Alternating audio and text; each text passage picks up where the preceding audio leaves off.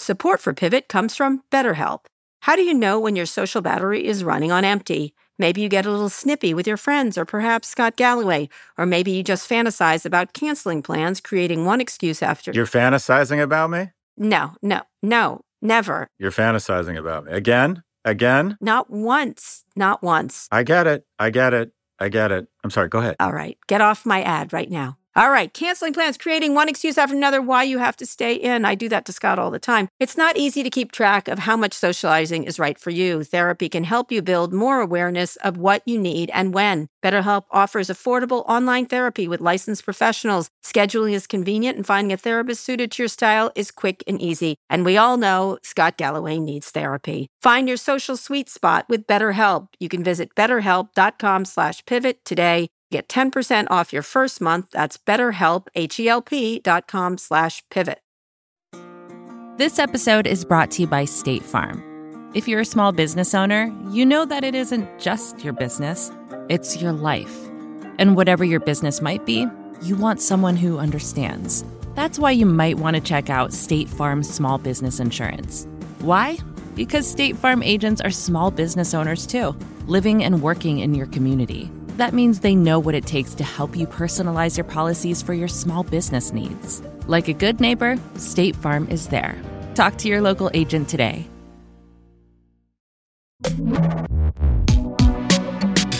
Hi, everyone. This is Pivot from New York Magazine and the Vox Media Podcast Network. I'm Kara Swisher. And I'm Scott Galloway. Scott, where are you now? You're somewhere else. Um, I'll give you a hint. I'm drinking a Tiger beer. Actually, that's not much of a hint. Um, I'm somewhere off the southwest coast of India. I'm in the Maldives. Maldives, very nice. What is it? This is like this is like a like a geographic thing. You're just you're just hop uh, scotching across the globe, correct? Is that what's happening? You know, Kara, I'm going to be dead soon, and mm-hmm. I finally have some economic security, and I want to literally devour life and do a bunch of crazy shit. I only have my kids for a few more years, so I'm yes to pretty much anything. Oh, cool. Is there is there a date that you're dying that I could be you know, dialed in on? Or uh, sooner than I'd like. But I mean, oh. if you oh. think about how fast I get a lot of strength and perspective from my atheism, I think this is, I, I don't think this is a dress rehearsal. So while I'm still modestly healthy and have a bunch of people I enjoy spending time with, and I'm blessed with resources, and I don't, I don't take that for granted. And I, I like to think that I recognize my blessings. But yeah, I'm, you want to go to the Maldives? I'm a yes.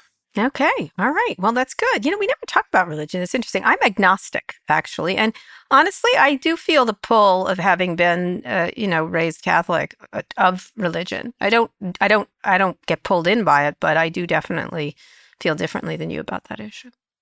Yeah. You've always, you've always talked about, I mean, I joke that atheists or agnostics are just closeted atheists. I think there's more atheists out there than people think um, because it's it's somehow seen as a negative. You're seen as less, not only less spiritual, but less holy and less righteous if you don't believe in a Superman. Um, and I think about this a lot because my kids have had absolutely no exposure to religion, and I think they've probably lost something because I was exposed to a lot of different religions, and I know you were exposed to religion, and I think that I do think religion gets the highlights of religion. The highlight reel on religion right now is pretty negative, right? It's it's kind of central to uh, you know when you have good good people do good things, bad people do bad things, but when you have good people doing a lot of really hideous things, usually religion is involved, and so it gets a lot. I think it it has a bad brand right now, but I my experience, and I think yours, and I'll I'll ask you if you have the same experience. I won't put words in your mouth, but I was exposed to.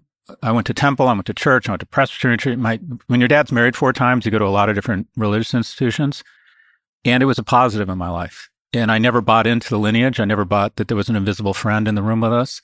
But on the whole, it was just a bunch of good people trying to share something and feel connected. I found they were very patriotic, wanted to help each other. And I have some people in my life, religion, uh, that religion plays a really positive role. Well, like a like a lot of things, the best of it is terrific. The worst of it is absolutely the worst. Um, you know, if Invisible Friend, there's a new movie coming out. Ryan Reynolds is doing called If, uh, which is about actual invisible friends that kids have. But I don't think it's a super being thing that I have. It's just that it can't. I, I just I do feel energy. I know it's, I'm not sounding like a California person, but I've been to places where I have felt something. You know what I mean? And it may be myself. It may be I I do feel a pull of it, to it, and it, and I don't know why that is, and I don't explore it at all. I'm not interested in exploring because the hatefulness of, of so many religions towards gay people or women or, you know what I mean? I just can't do it.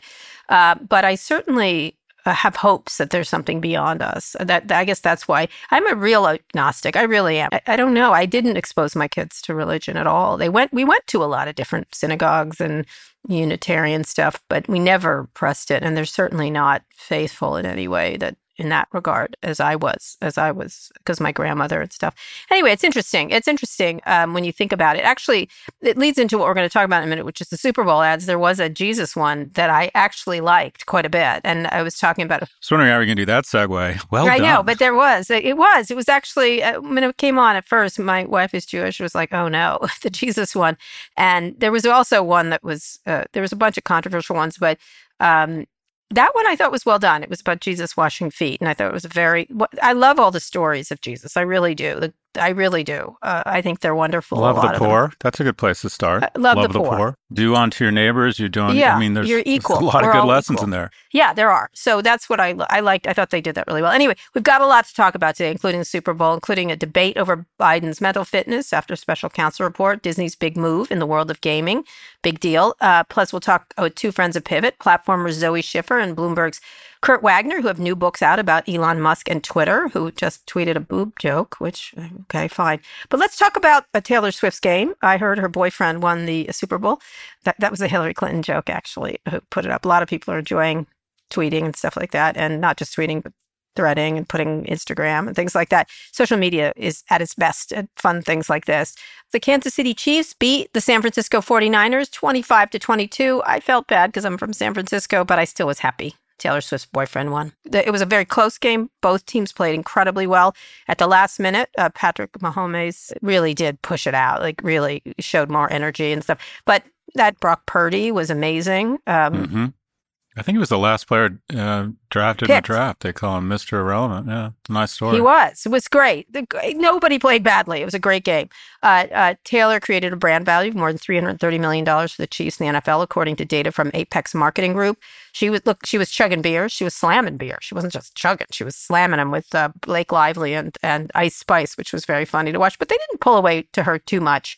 And she was quite respectful at, at the end uh, she uh, when he came out after he gave crazy speech, he goes, he was like, ah, like he had that sort of screamy, you know, fantastic speech at the end. Um, she was very def- deferential to the mother, which I kind of liked as a mother. I was like, if my son won the Super Bowl, he hugs me fucking first before the billionaire famous person behind me. And she did that well.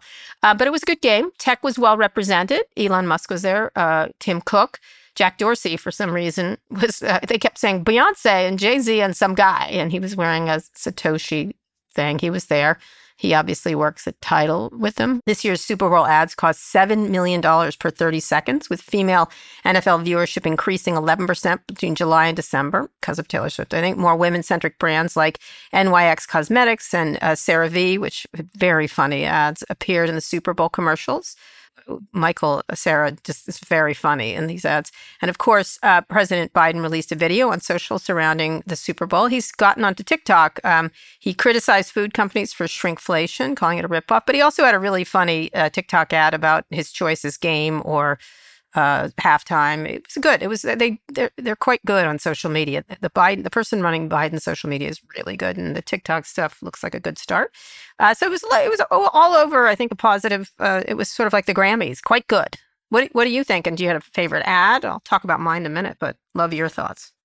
You know, I didn't see the ads. I had to wake up at 7 a.m. here to see the to see the fourth quarter, and I woke my boys up, and we then watched the um, we then watched the uh, uh, the replay where you just see the plays. I mean, you can watch the whole game in like 30 minutes if you just see the plays. So I did I didn't see the ads. What like I don't I think Taylor Swift showed up and a and a game broke out. I think Taylor Swift is the story here. And w- whether you're sick of hearing about it or you think it's hurt the game, which it is not, she she did what diaper changing tables and bathrooms could not do. She did what having Janet Jackson and female performers could not do she increased female viewership and increased the value of every sports franchise in the NFL probably by 10 or 20% by virtue of this this romance which by all I mean through all angles in my viewpoint feels like a very healthy, loving, supportive you know, great romance. And anytime you see a, a positive, positive role models for dating, Like him, I think yeah, it's wonderful. especially. Yeah. And so also, he dresses so well. Did you see that outfit he had on? yeah, he's, they're both, they're both lovely people and she's a phenomena and she has increased economic value of these things. So I think it's, you know, it was all about uh, her. The, the other thing that got less reporting that's the downside of this is that now that sports betting is legal, get this 26% of America bet on the Super Bowl. In addition, of all the addictions, gambling has the highest suicide rate. Because if you're addicted to alcohol or meth or cocaine, people notice and will try and intervene. And sometimes they're successful and sometimes they're not, but oftentimes they are. You can mortgage your house, spend your kids' tuition money, you know, lose everything and nobody around you has no idea. And you feel as if there's no way out except one way out. So, you know, I'm worried about this. Yeah. Well, well, way to bring it down, Scott. But yes, Yeah, you're right. Taylor Swift. okay. Taylor Swift. Taylor no, Swift. Uh, I would agree. I think yeah, we have to get our arms around gambling. I would agree. I think it's something. Uh, that said, something like the Super Bowl, I guess you're not going to avoid it. It was happening behind the scenes anyway. Uh, in front of the scenes, is I'd rather have it there, so we were aware of it. You know, there's always been betting at every sporting event, especially this one. Um, uh, a quarter of America. I know, I get, it. but I suspect it was pretty high before. But we didn't see it. And I, I- and I want to I, I don't want to totally infantilize people. I think people if you can go if you can raise your hand and go and fight for your country or decide to drink yourself to death, I think you should be able to gamble. But I think we need more financial literacy in high schools that teaches people about basics of financial literacy, and especially among young men. Explain to them biology and neurobiology and that they are more pre-wired to be prone to risk aggressive behavior, including gambling. I mean, even there's a there's a there's an adjacent story here about the stock market.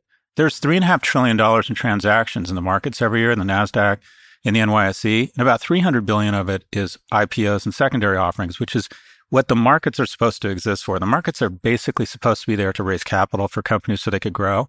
So about 80, 90% of transactions in, in the stock market are really just speculation, which is a fancy word for gambling. Gambling is a real issue. And I, I, don't gonna, I'm not going to infantilize men. They should be able to do what they want, but they need to be made aware of these risks. And my fear is that there's a lot of young men who think that trading fucking Solana is somehow investing. It's not, it's gambling. And gambling's a lot of fun. I love it. I do it a lot. I think it's a ton of fun, but it's consumption. And 90% of people who do it are going to lose everything. And I don't think they're taught that at an early enough age. Yeah, I would agree. Okay, bummer. Uh, I'm going to talk about the ads because they were so good. Speaking of Go ahead. selling I'm sorry. shit, I, co- I gotta tell you, hijacked the conversation. I have always I ads have not been as good in the past recently, but these ads spectacular, really what was good. your favorite? Oh my god, all of them. The Dunkin' Donuts one with Ben uh, Affleck and um, Matt Damon and and J Lo and um, Tom Brady, hysterical. Dunk Kings, go see it. It's called Dunk Kings, and it's it make it makes Be- Ben Affleck allowed himself to be seen feckless, and J Lo's looks were fantastic. And stupid little things like she had a diamond encrusted Dunkin' Donuts thing. I thought it was brilliant and funny. They're all brilliant and funny, all of them. The Beyonce ad for Verizon, where she's trying to break the internet, was she never jokes. And she joked. It was, and they had the guy from um, Veep who was wonderful, really funny, really making fun of herself about lemonade and everything. It just was. It made it. It. It. She made fun of herself in a really fantastic, funny, witty way. Um, I thought where uh, Jason Momoa was with uh, the guys from Scrubs, uh, and they did a flash dance thing was hysterically funny. I didn't know Jason Momoa could sing. Um, and at the end, my, a friend of mine, Jennifer Beals, is there. I, I was hoping she would be, and she was, and they did it exactly perfectly.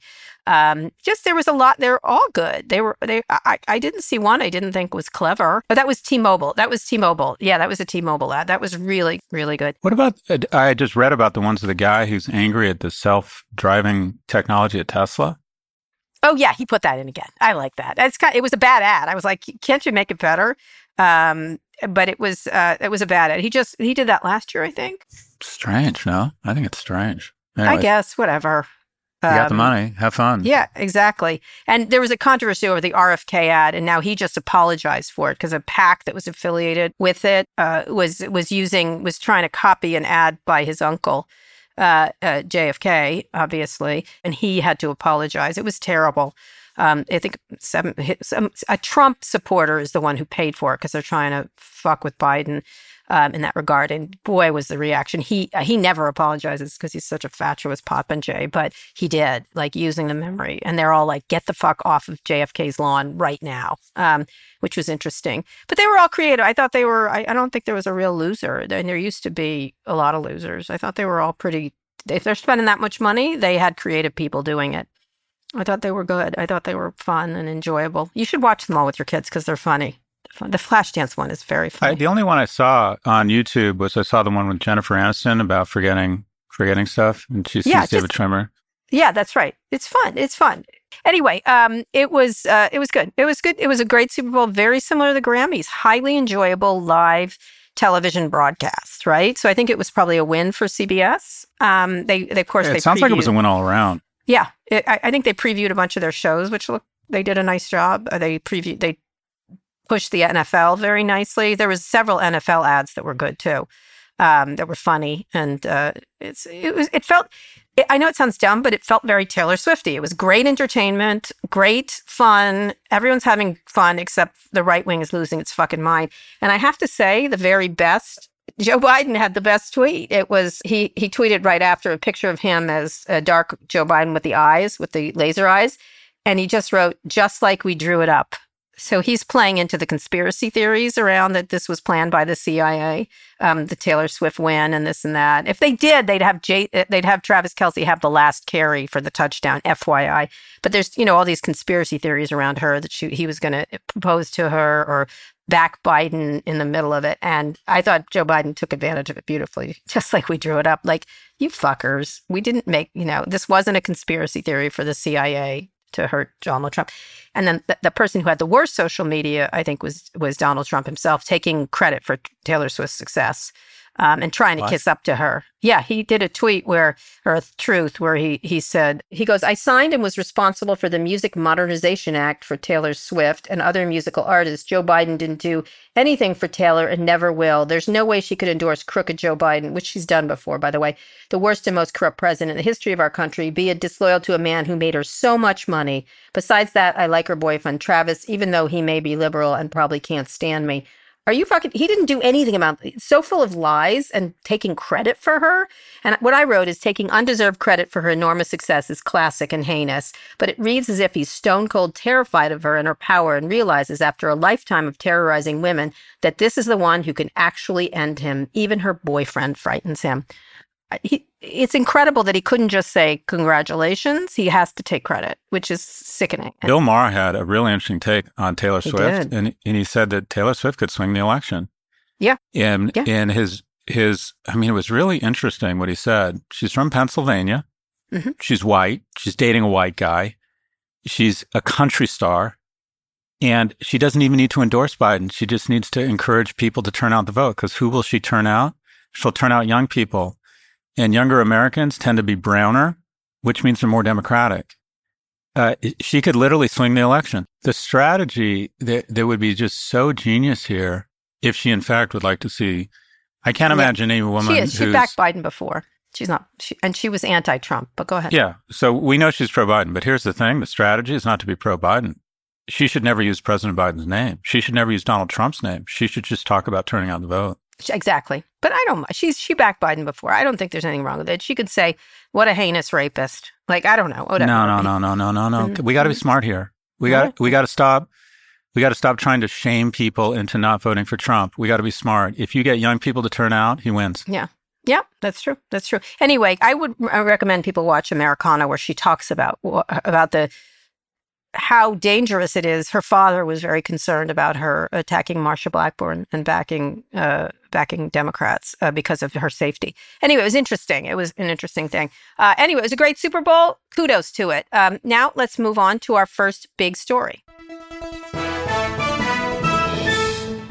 Special counsel Robert Hur has released his report on President Joe Biden's handling of classified documents. The report concludes no criminal charges against Biden are warranted and also says uh, there was evidence that Bi- Biden willfully retained and disclosed classified materials as a private citizen. There were a number of references to Bo- Biden's cognitive abilities, notably calling him a sympathetic, well meaning elderly man with a poor memory.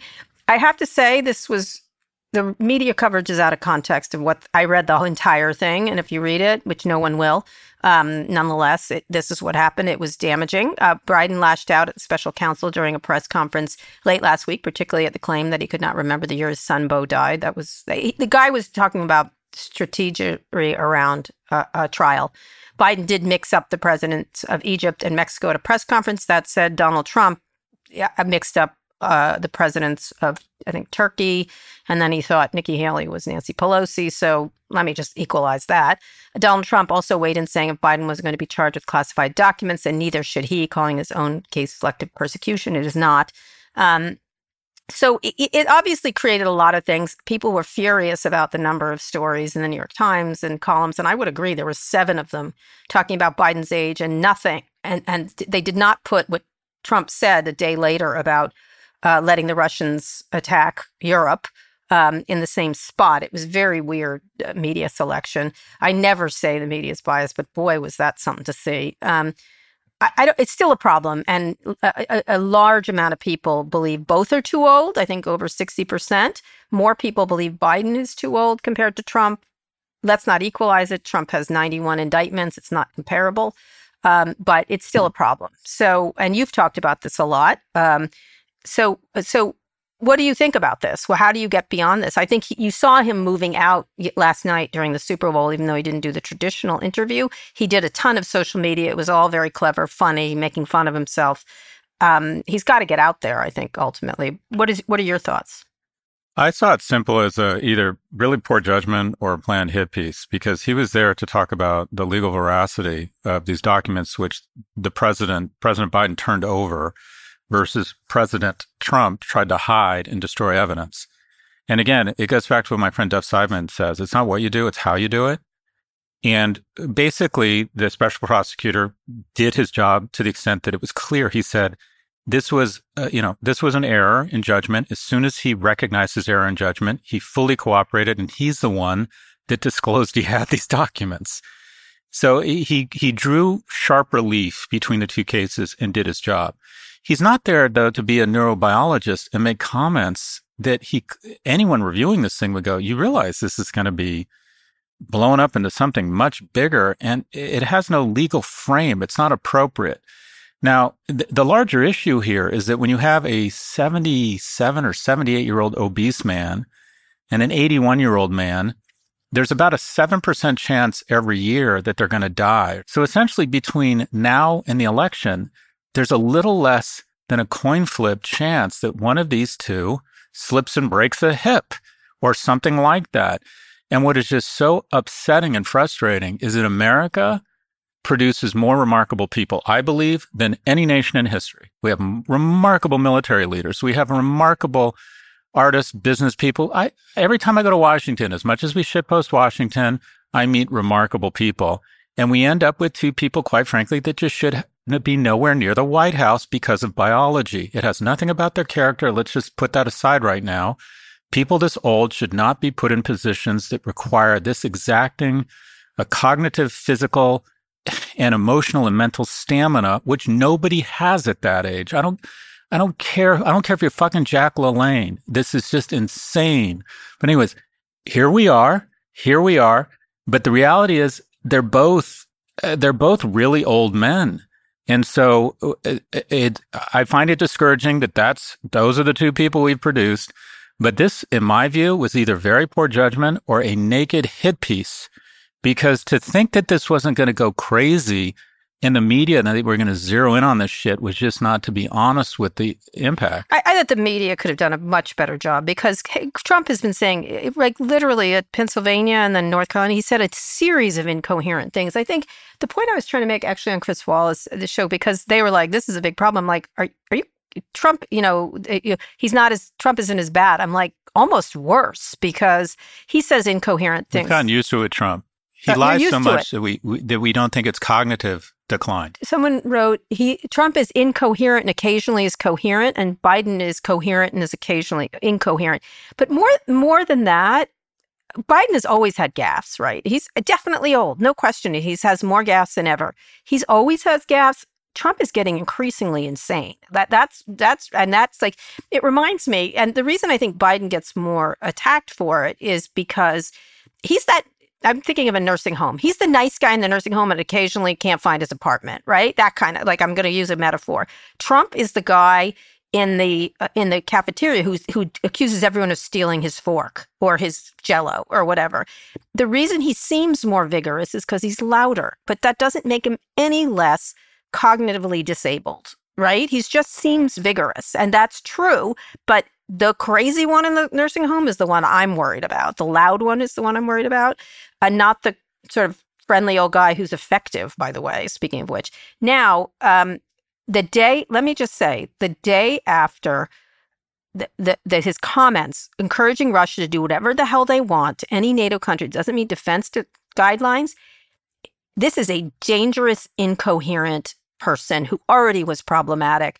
The NATO Secretary General said Trump's words could undermine security and put American and European forces at risk.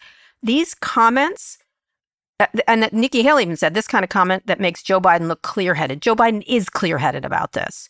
Um, these comments are uh, if he if he's not incoherent, then he's dangerously uh, leading us into a world war. It's just astonishing that that there's even a comparison between the two and that equalization of this. And the fact that the New York Times did not put this on the very top of the of the thing and kept referring to Joe Biden's that stupid report was I think a dereliction of their duty. That's I never say that about a media, but in this case, when I heard that out of his mouth, I was like, "Are you kidding me?" What he just said. Um, dangerous, and if he meant it, he's dangerous, and if he's incoherent, he's even worse, more dangerous. Your thoughts? Well, someone called me over the weekend and said, "You know, if you were us, the, the quote unquote the Democrats, how would you deal with this issue?" And I said, you're getting one thing right, but you're forgetting the the second. You know, the, you got the peanut butter right, but you're missing the chocolate. Him taking it is is humorous. Humor humor reflects intellect, and it reflect it, it makes light of the issue, and you kind of you, you kind of turn the situation around. And they're doing a great job of having Biden joke about it. W- where they're failing is that it should be the following: that is, no one person runs the largest country in the world. It's never been one person. It's an entire infrastructure. It's a person running a company. This is the most robust, youthful, vigorous administration in history. We have, for the first time, a young woman as vice president. We have a secretary of transportation who, you know, is just into his 40s.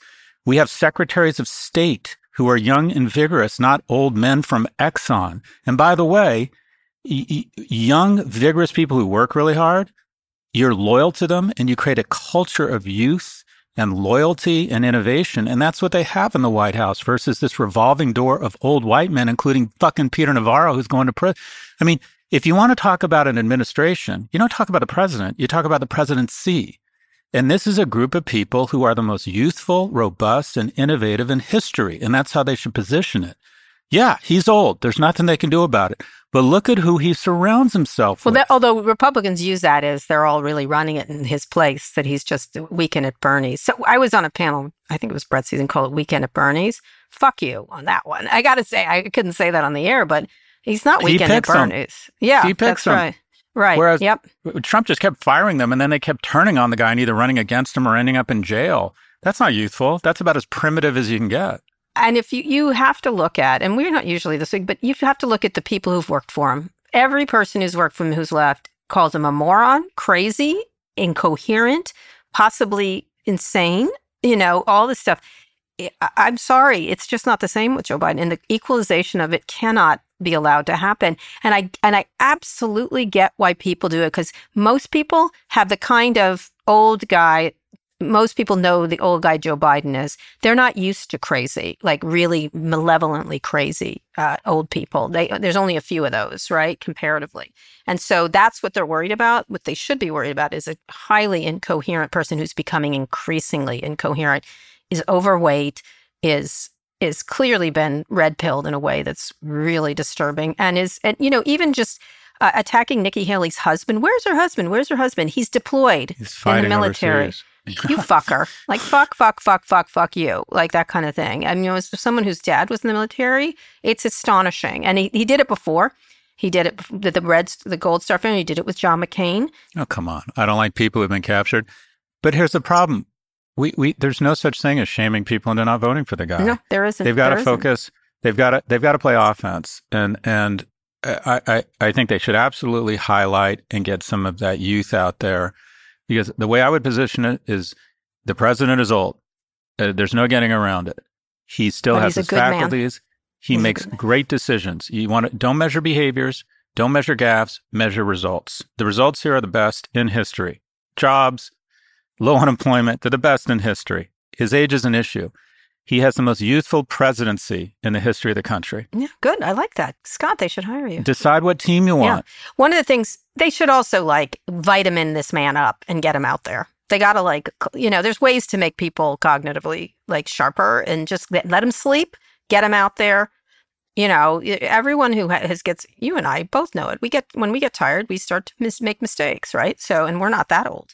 Um, but it happens. So anyway, we have to go on a quick break. I think they should hire you, Scott. Uh, when we come back, we'll discuss Disney's new adventure with Epic Games, a big deal, and we'll chat with friends of Pivot, Zoë Schiffer and Kurt Wagner, about Elon Musk's chaotic reign at Twitter. Support for this podcast comes from Constant Contact. If you're a business owner, you already know that it's really, really hard to cut through the noise of everyday life. If you want to connect with your customers, you need to break through the noise. You need Constant Contact. Constant Contact is a marketing platform that makes it easy to reach new audiences, grow your customer list, and connect over email, text, social media, and more. Whether you're a marketing guru or just learning the ropes, Constant Contact offers writing assistance tools and automation features that make it simple to say the right thing at the right time. So get going and start growing your business today with a free trial at constantcontact.com. Just go to constantcontact.com right now. Constant Contact, helping the small stand tall. ConstantContact.com. Support for this show comes from Slack. You're a growing business and you can't afford to slow down. If anything, you could probably use a few more hours in the day. That's why the most successful growing businesses are working together in Slack. Slack is where work happens, with all your people, data, and information in one AI powered place. Start a call instantly in huddles and ditch cumbersome calendar invites. Or build an automation with Workflow Builder to take routine tasks off your plate. No coding required. Grow your business in Slack. Visit slack.com to get started.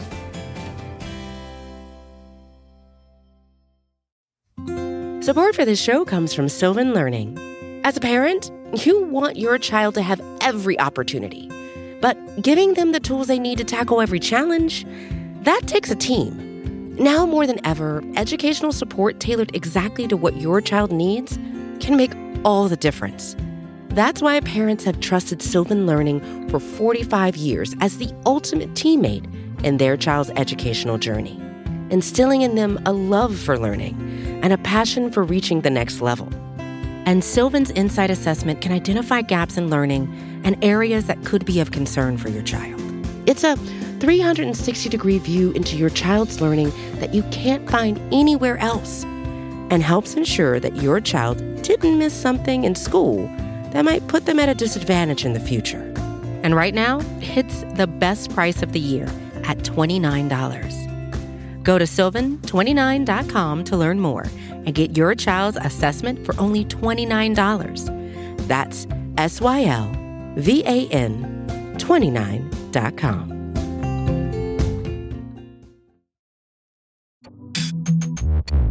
Scott, we're back. Disney has turned the corner and entered a new era, according to CEO Bob Iger, following a blockbuster first quarter earnings report. Earnings per share rose 23%, beating estimates. The company cut streaming losses more than expected to 138 million. Pretty good, manageable, and also says it will boost its cash dividend by 50%.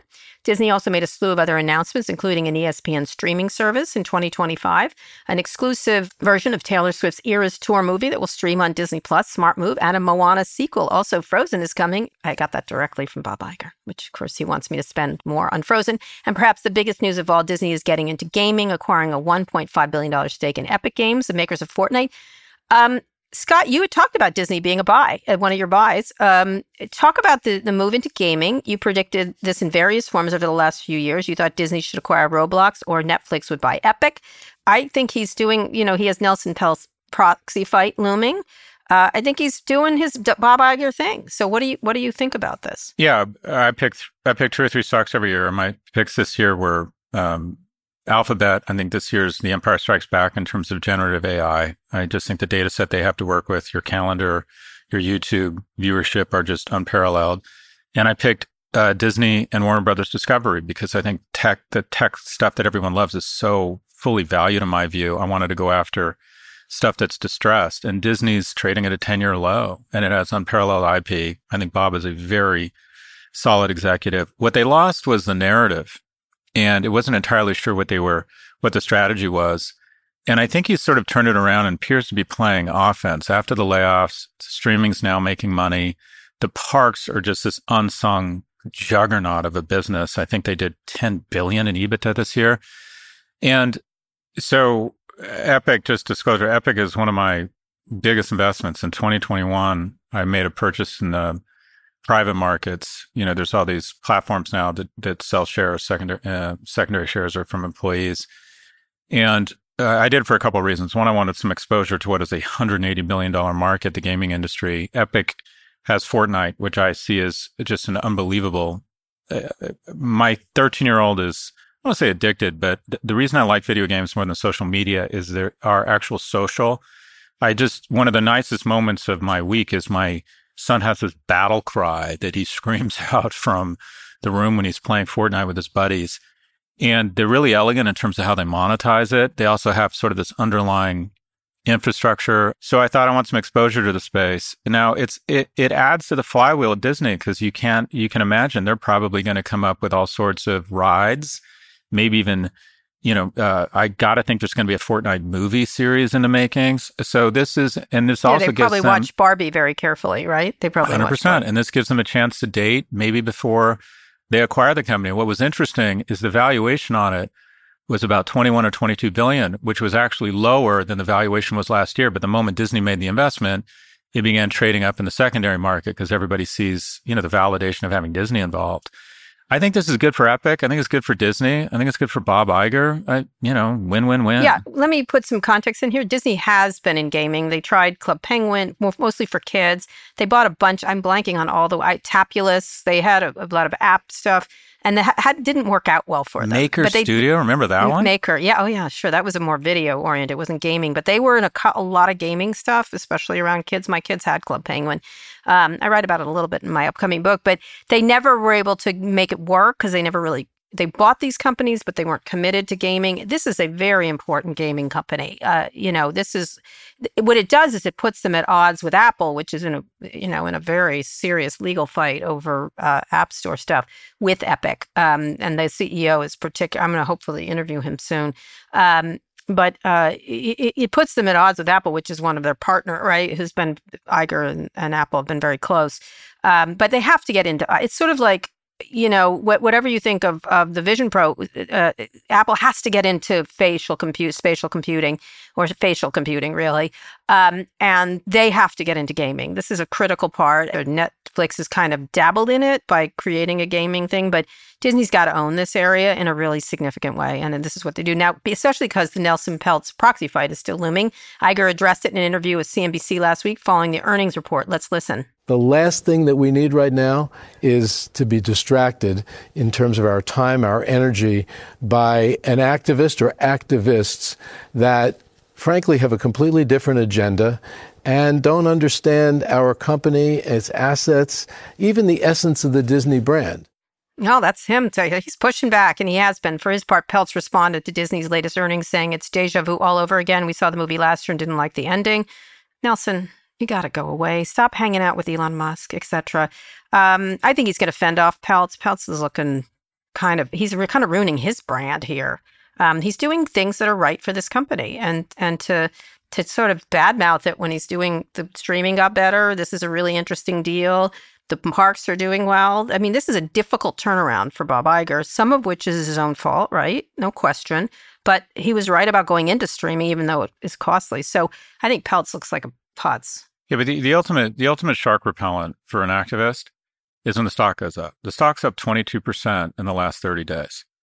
And so what happens is if the stock goes up, this is what happens when you're an activist investor, which I have done. You never win at the first meeting, um, at the first at the first annual meeting. But if the stock continues to go down, you win at the second. If the stock continues to go up, as the activist, you just sell your stake. You're in it for money. You're not in it for victories or wins. I mean, these guys have big egos, but for the most part, they're in it to make money.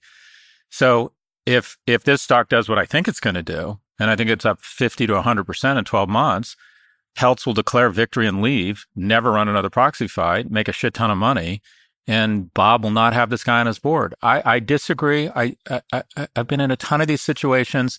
Bob has a bunch of people on the board who are not scared of Nelson Peltz. They would have stuck the angry guy in the corner and let him punch himself out and gotten on with the board meeting. And then they wouldn't have had this detractor heckling from the cheap seats if the stock continues to go up, Nelson Peltz will sell and go away, and everyone mm-hmm. wins. Right. Yep. That's it. He's not winning on this one. Anyway, we'll see what happens. Iger did a great job with this. I think Epic is really interesting and really sharp move for, by him. And uh, it's not that risky, but it's also not unrisky, which is just the way you want to be. All right. Let's bring in our friends of Pivot.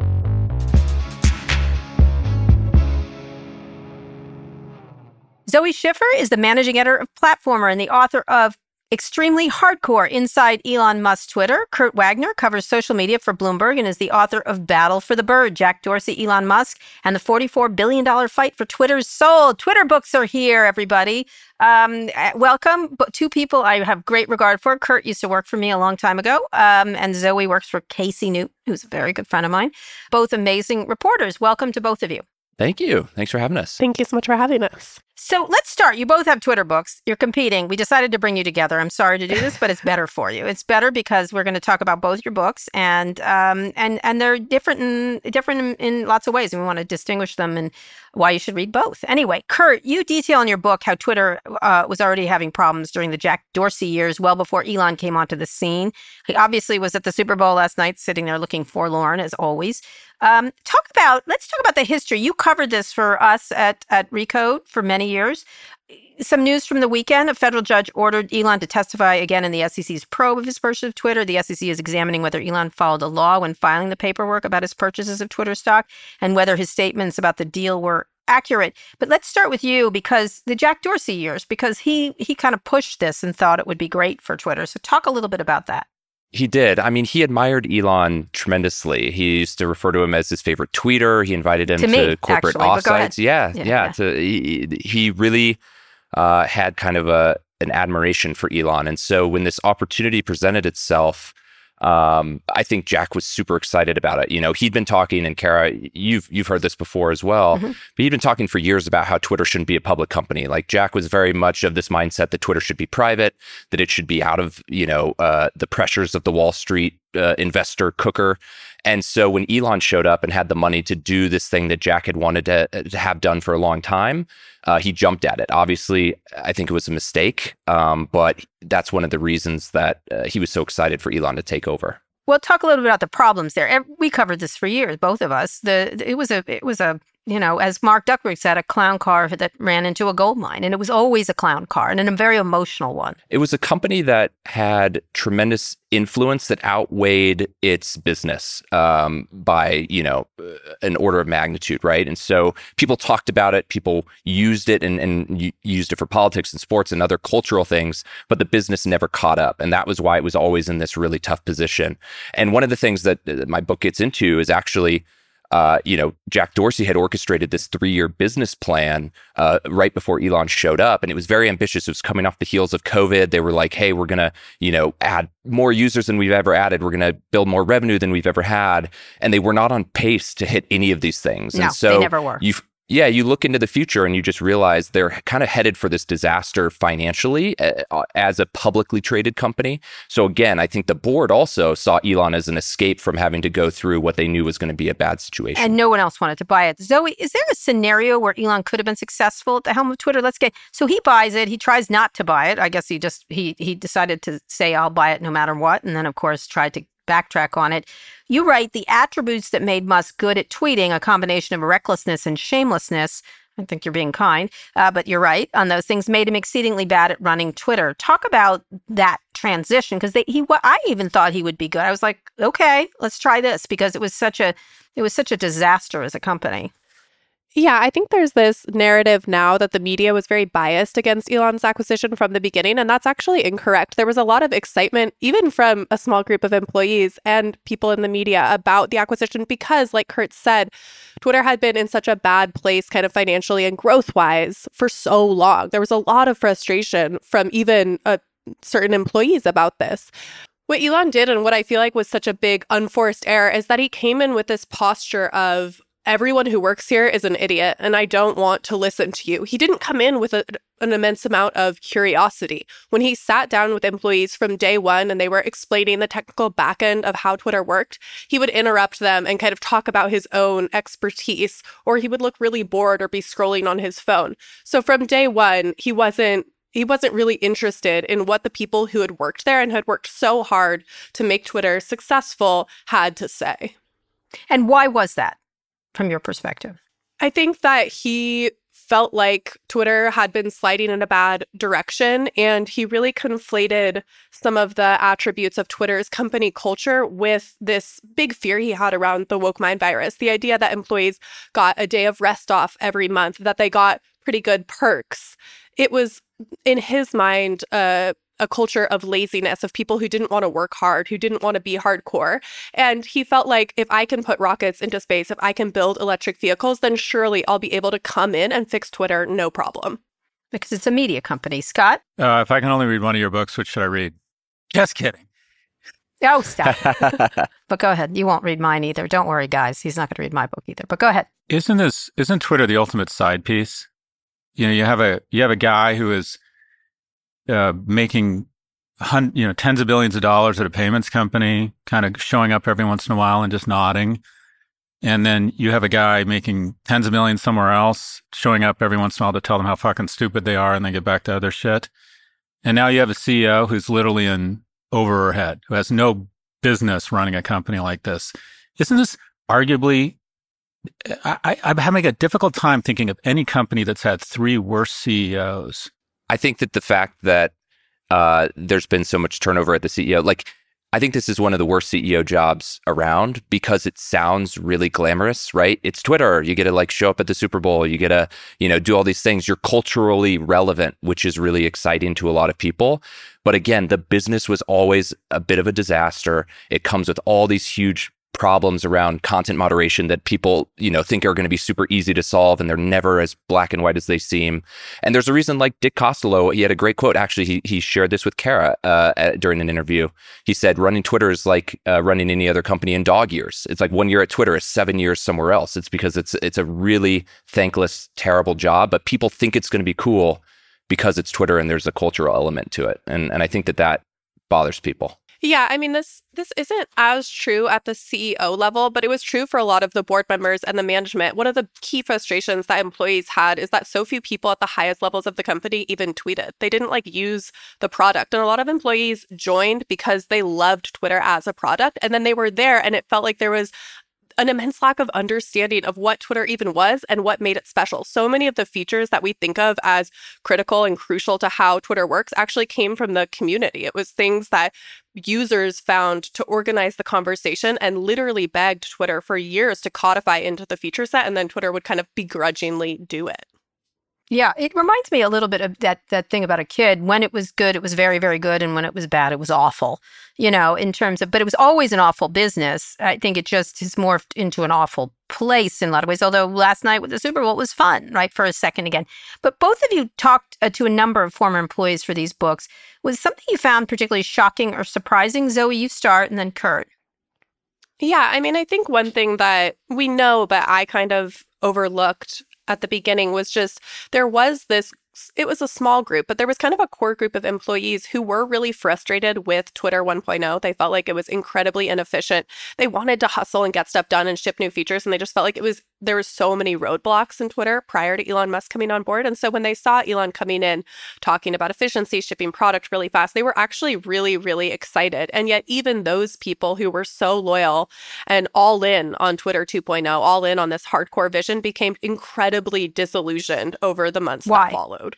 Why? Because they felt like his product sense, the kind of core thing that he that they thought he was going to bring. You know, maybe culturally he won't be that great. Maybe he'll be kind of rude in person, but like his product sense will be really, really good. That just didn't feel like it was in place. He would kind of come up with ideas on a whim. It felt like his mentions were dictating what employees were working on. If a high profile profile person was in his mentions complaining about something, all of a sudden it would be Code Red, the top engineering project of the day. And they were being torn in a lot of directions at once. It was like, fix this content moderation problem immediately right now. Elon's really upset about it. But also, we need to ship this other thing right now. It needs to be done by the following morning or everyone's fired. And no amount of loyalty would ensure that people would keep their jobs. So, Kurt, talk about that. It's behaving like a king, right? I'm a, which he behaves Yeah. everywhere else. If you go start to really plumb at his other companies.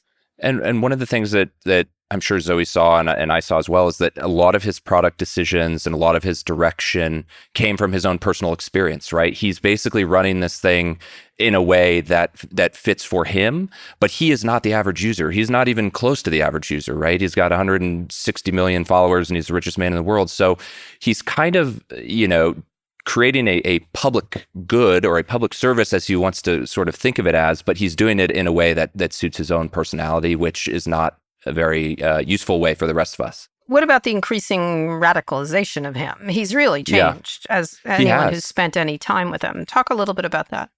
Uh, I mean, there's a couple theories around this. I think one of mine is is simply that like this is a, a this was a really easy way to differentiate what he's doing at X versus what Twitter was, right? I mean, there it was clear that Twitter wasn't working, right? Even Jack Dorsey didn't think Twitter was working, and so one thing you can do if you're the new guy is to come in and just be the exact opposite of what the old guy was doing.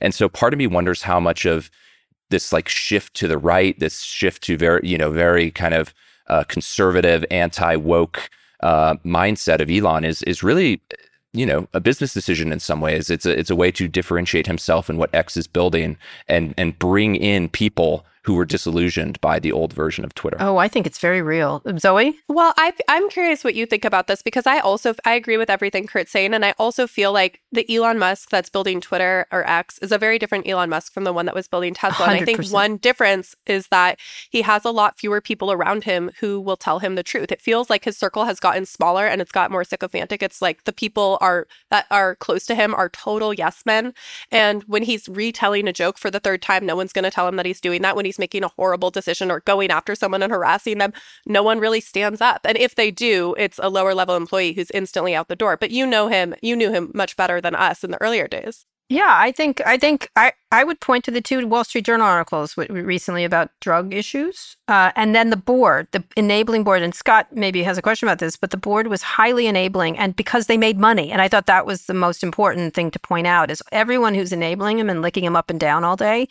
either wants to be on the plane or wants to. I don't know why you would, 'cause it sounds you know I'd rather be with Taylor Swift, but um, if I was going to suck up to someone, um, but. Uh, but he, he- you know, he, the enablers are really quite something, and they literally can't. And I've had some of them come up to me saying, "We can't say anything. Keep saying it publicly because we can't." And I'm like, "Fuck you." That's what I, you know what I mean. I was like, "Yes, you can, but you have you, you- you're in love with your hundreds of millions of dollars. I don't think. How much money do you need?" I'm curious what what you know about the business where it stands today. I just can't imagine any advertiser would think, "Oh, we should advertise on Twitter." What what do the financials look like, and do you have any insight into um, whether these three banks that hold the debt are going to try and offload the debt. Do, what are the atmospherics around the current business? Uh, I can go first. Sure, I read a little bit about this, and I'm interested if, if Zoë's heard similar or not. But um, that in the Q4, so the holiday quarter, which is obviously a, a huge one for advertisers, that their target uh, was around 2.5 billion in advertising revenue. Now that's a little more than half of what they did two years earlier, the last full year before Elon was there. And this was also before Elon told advertisers to, you know, go fuck yourself on stage at DealBook. So I would be shocked if they hit that, quite frankly. And I was having conversations with advertisers, you know, about the past month, both after CES but before the Super Bowl, to just get a feel for what they were thinking. And almost all of them said the same thing, which is like, our clients don't feel comfortable coming back because Elon is so unpredictable. It's not even necessarily the stuff that's happening on the platform. It's it's Elon himself. And it was very telling yesterday, the Super Bowl, biggest ad day of the year for X. Elon was tweeting about boobs. I don't know if you guys saw this. He was We like did. literally Yeah. posting uh, the morning of the Super Bowl when all these advertisers they've been luring them back, trying to convince them this is a safe place, and he's coming and he's posting these things that are just head scratchers. And until he stops doing that, I don't think advertisers are going to be super comfortable. He's not going to stop doing that. And let me underscore, he's 52. But go ahead. Go ahead, Zoë. Yeah, I mean, I've heard the same thing as Kurt. It's not a surprise. He said one year after he bought the company that it was worth $19 billion. He bought it for $44 billion. He he said himself he didn't buy Twitter to make money. And I and that he would rather be able to say what he wants to say when he wants to say it, consequences be damned. And I think he keeps doing those exact things. He's had this tortured relationship with advertisers from day one because why? Advertisers are content moderators. They're going to pull ad dollars if you say, if you talk about boobs during the Super Bowl. And yet he seems to not be able to help help himself. And if that's because of, like Kara pointed to, the drug use that's been documented very well by the Wall Street Journal, or simply because he has a very childish sense of humor, we don't know. But he has very few checks and balances on his power, and he seems to not care if it hurts the business. So where does CEO Linda Yaccarino, and I'm using CEO term loosely, fit into all of this, if at all? I guess I'll give her credit for this. I mean, the Super Bowl actually brought some real advertisers back to X. I was actually sort of surprised. Um, and, you know, that's only going to happen if someone is there to convince them She's very good to at- them, with right? yeah, she's yeah. she's in that world. She's from that world. People before she took this job, I believe people like really respected her and and you know admired her in that industry.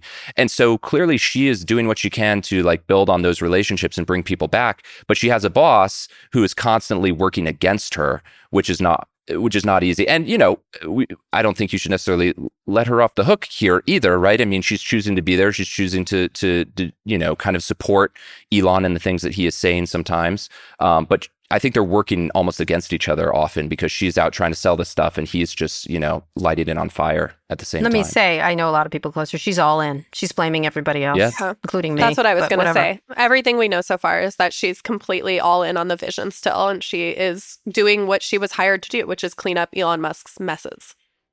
Well, she also thinks he's the greatest mind in all of history, from what I understand. but okay, sure. Yeah. Why not? I, I'd go with Einstein, perhaps. There's been so many rumors of so many different businesses, payments, right? The X, the Everything app.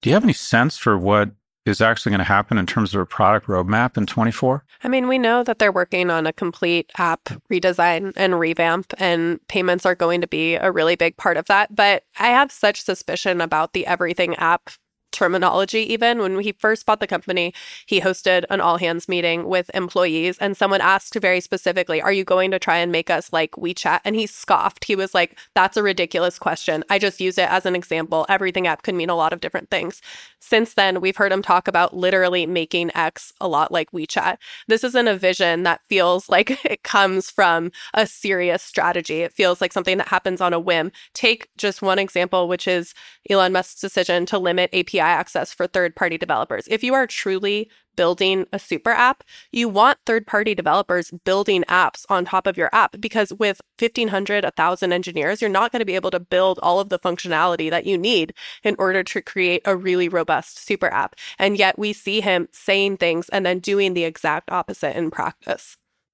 Well, if, if I could add to that too, I mean, we've uh, Mark Zuckerberg tried to do this at, at Meta or back at Facebook, right? With Messenger. They're kind of trying to do it a little bit with WhatsApp, and it didn't work. And Messenger is way bigger than Twitter was. Uh, I'd say Mark Zuckerberg is probably a much better executor of these kind of like software, consumer software ideas than Elon is.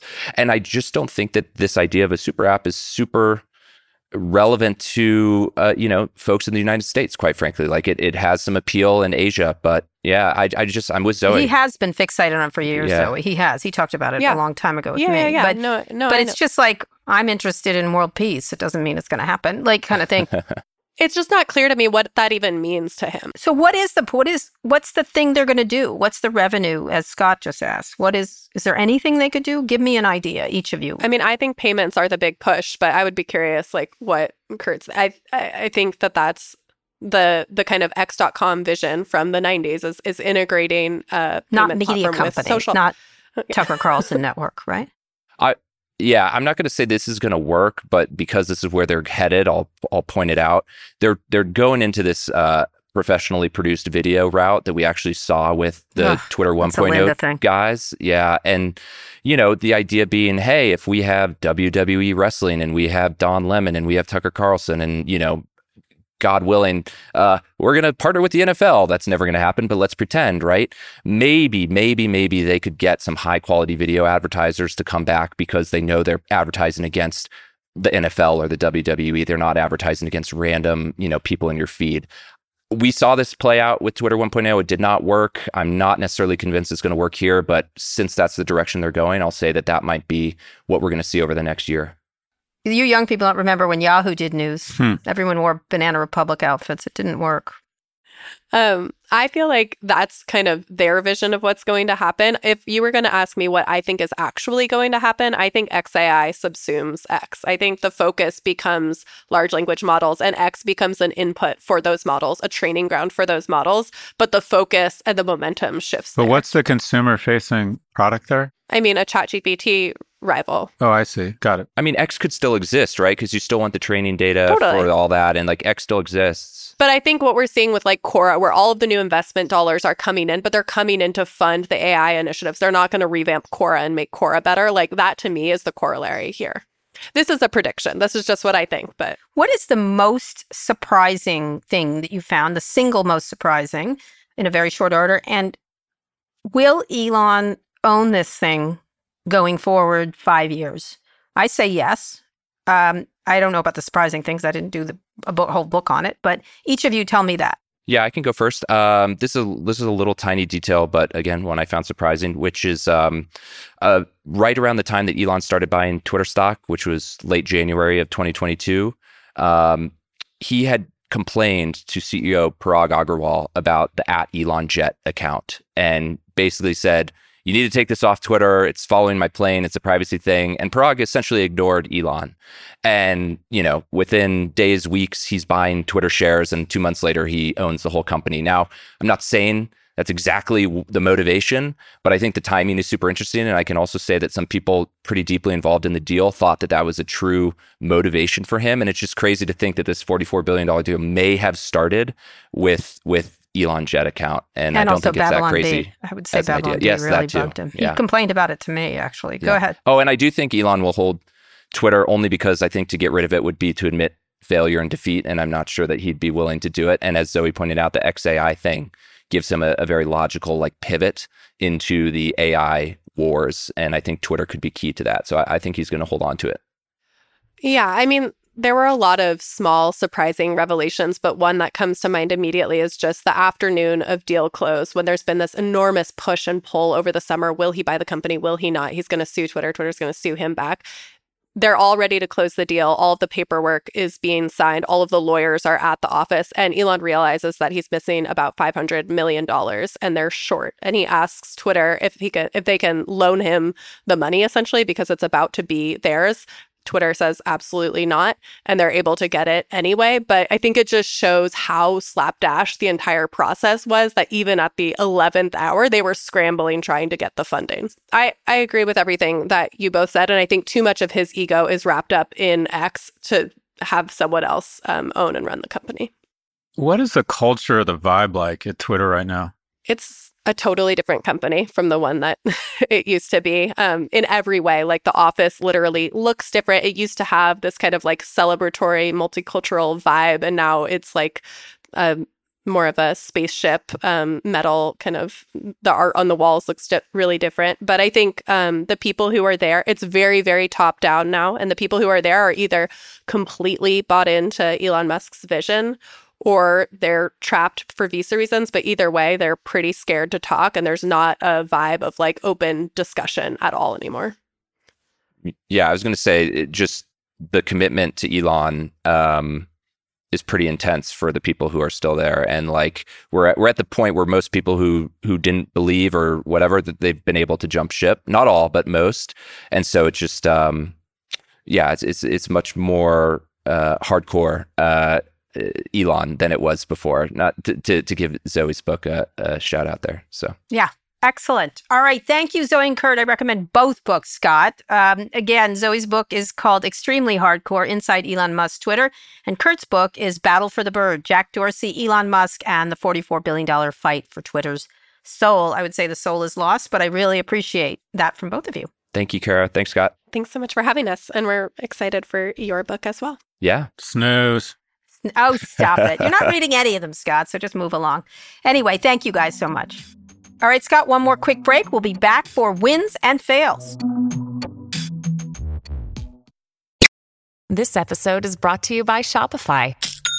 Forget the frustration of picking commerce platforms when you switch your business to Shopify, the global commerce platform that supercharges your selling wherever you sell. With Shopify, you'll harness the same intuitive features, trusted apps, and powerful analytics used by the world's leading brands. Sign up today for your $1 per month trial period at shopify.com slash tech, all lowercase. That's shopify.com slash tech. This week on The Pitch, we're breaking form and introducing a new segment on our show called The Exit. You had your first exit at 18 years old your second at 24. And then six months later, you start another company.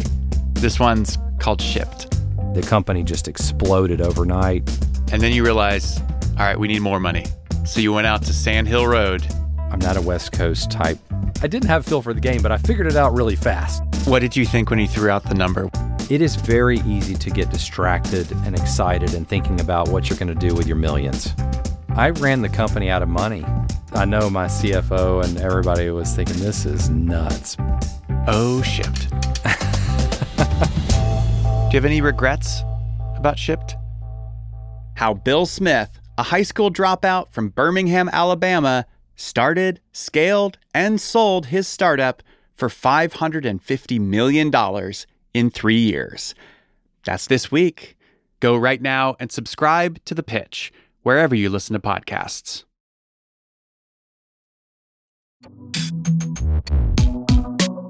Okay, Scott, let's hear some wins and fails. Would you like to go first? Sure. No, you go first, Kara. Uh, I would say the win. I, I, I thought the Super Bowl was again like the Grammys, a real win for entertainment and real people. Um, uh, it was lovely. It had a lovely vibe to it. Um, and I liked it a lot. And I don't love a sports event. Um, and I would say, I, got to say, a win goes to Joe Biden's social media manager. Did a great. I was really impressed. I thought it was very funny and tongue in cheek, and I think they're doing a fantastic job. I, I don't think it's going to get through to as many people, but I'm glad they're on TikTok, the Communist Party, and all. My fail was Donald, as I said earlier, Donald Trump with NATO. I, I get there's issues around NATO. Hello, nice to meet you. So democracy is tough, but what he is what he has said is dangerous. It's it's dangerous, especially the signals it's given to someone like Putin. My only non-worry about that is Putin's incompetent, and as you see, he can't he can't even win in Ukraine. He's a world power.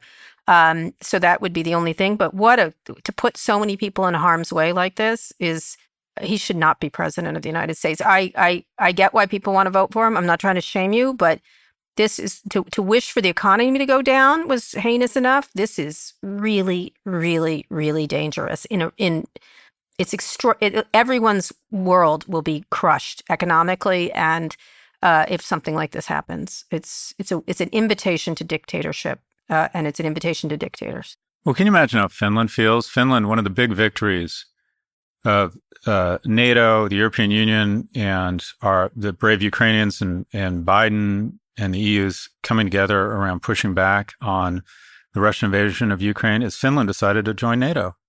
How the fuck do they feel right now? They're taking their young men and women and putting them in a NATO uniform, and you're saying that the primary funder and let's be honest, NATO's for the most part controlled by the U.S. They're now saying we're now saying to Finland, who shares an 800 mile border with Russia, the guy that might be president is saying that Putin should attack NATO.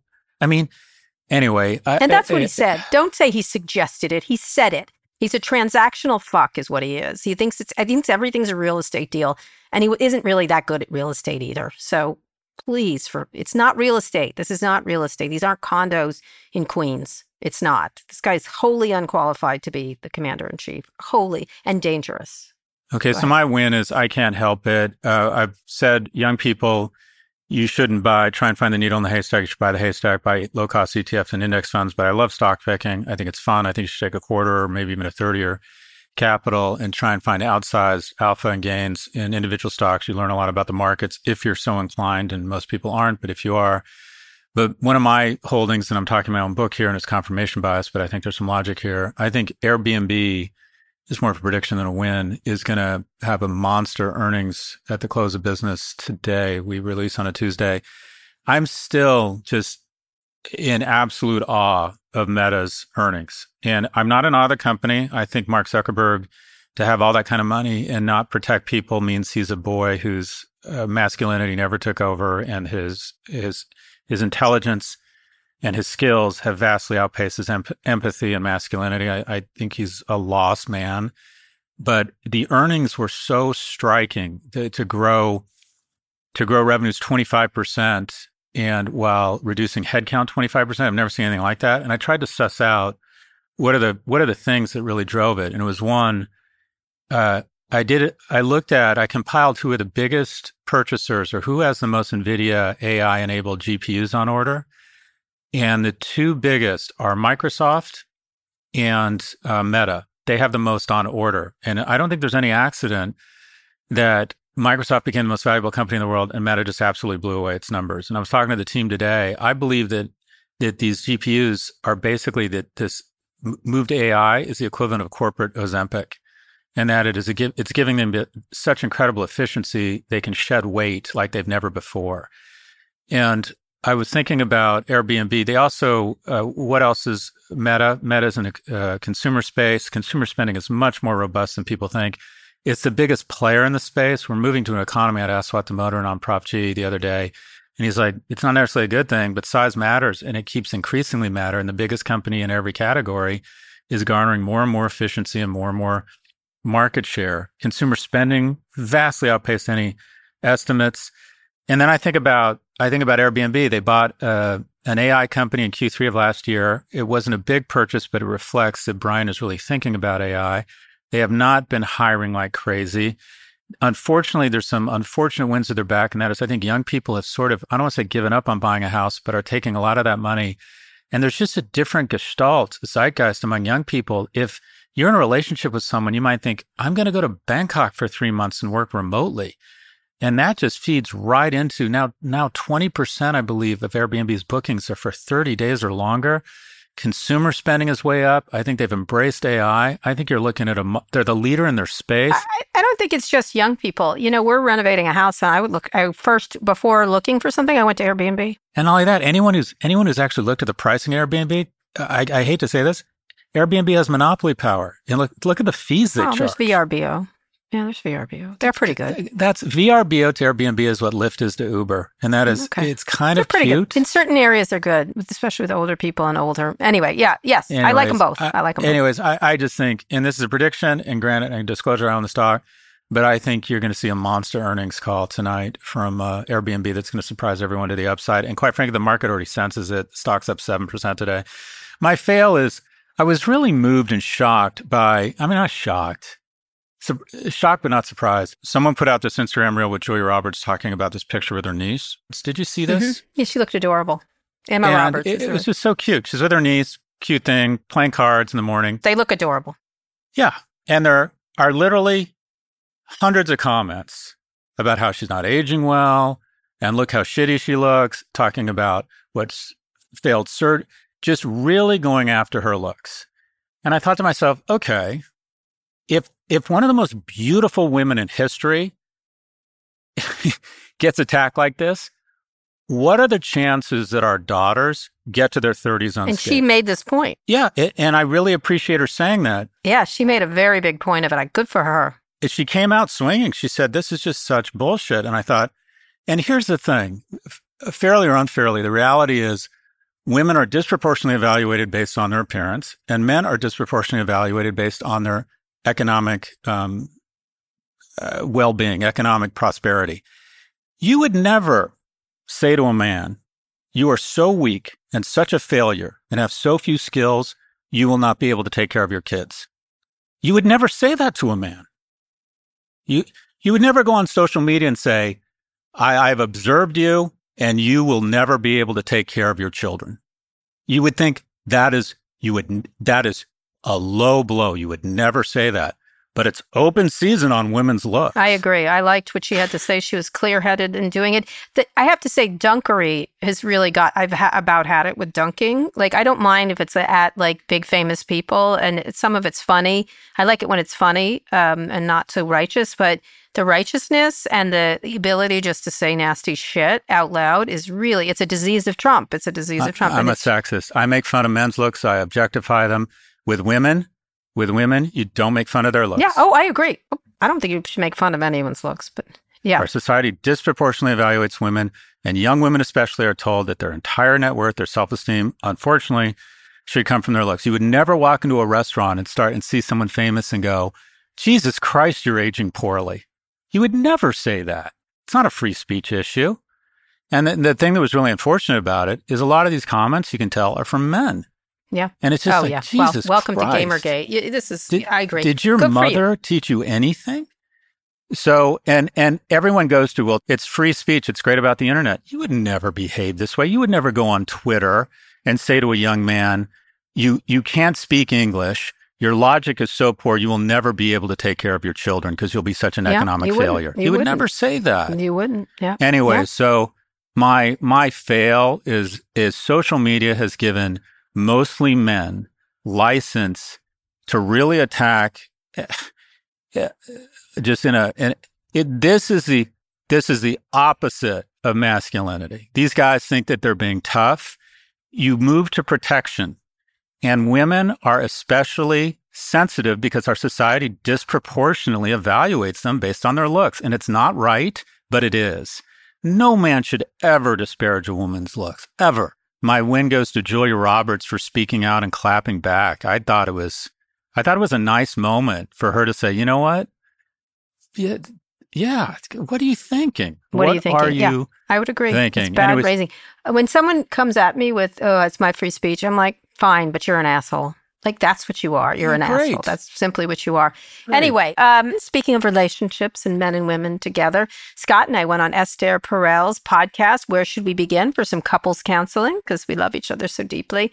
You'll be able to hear the entire uh, session next week. And here's a little tease. sometimes people present themselves as tough, Yeah. but it, for the purpose of covering what Yeah, I know. often is a very tender, Yes, yes. gentle. I think you're talking about me. I am actually tough, but I also can be tender. It's okay to be tough. I mean, we've met maybe three or four mm-hmm. times that we have spoken together. I, I don't think of you as tough, but I do sometimes think you can be intimidating. Oh, which Oh, Scott, who presents as tough, doesn't intimidate me at all. Whereas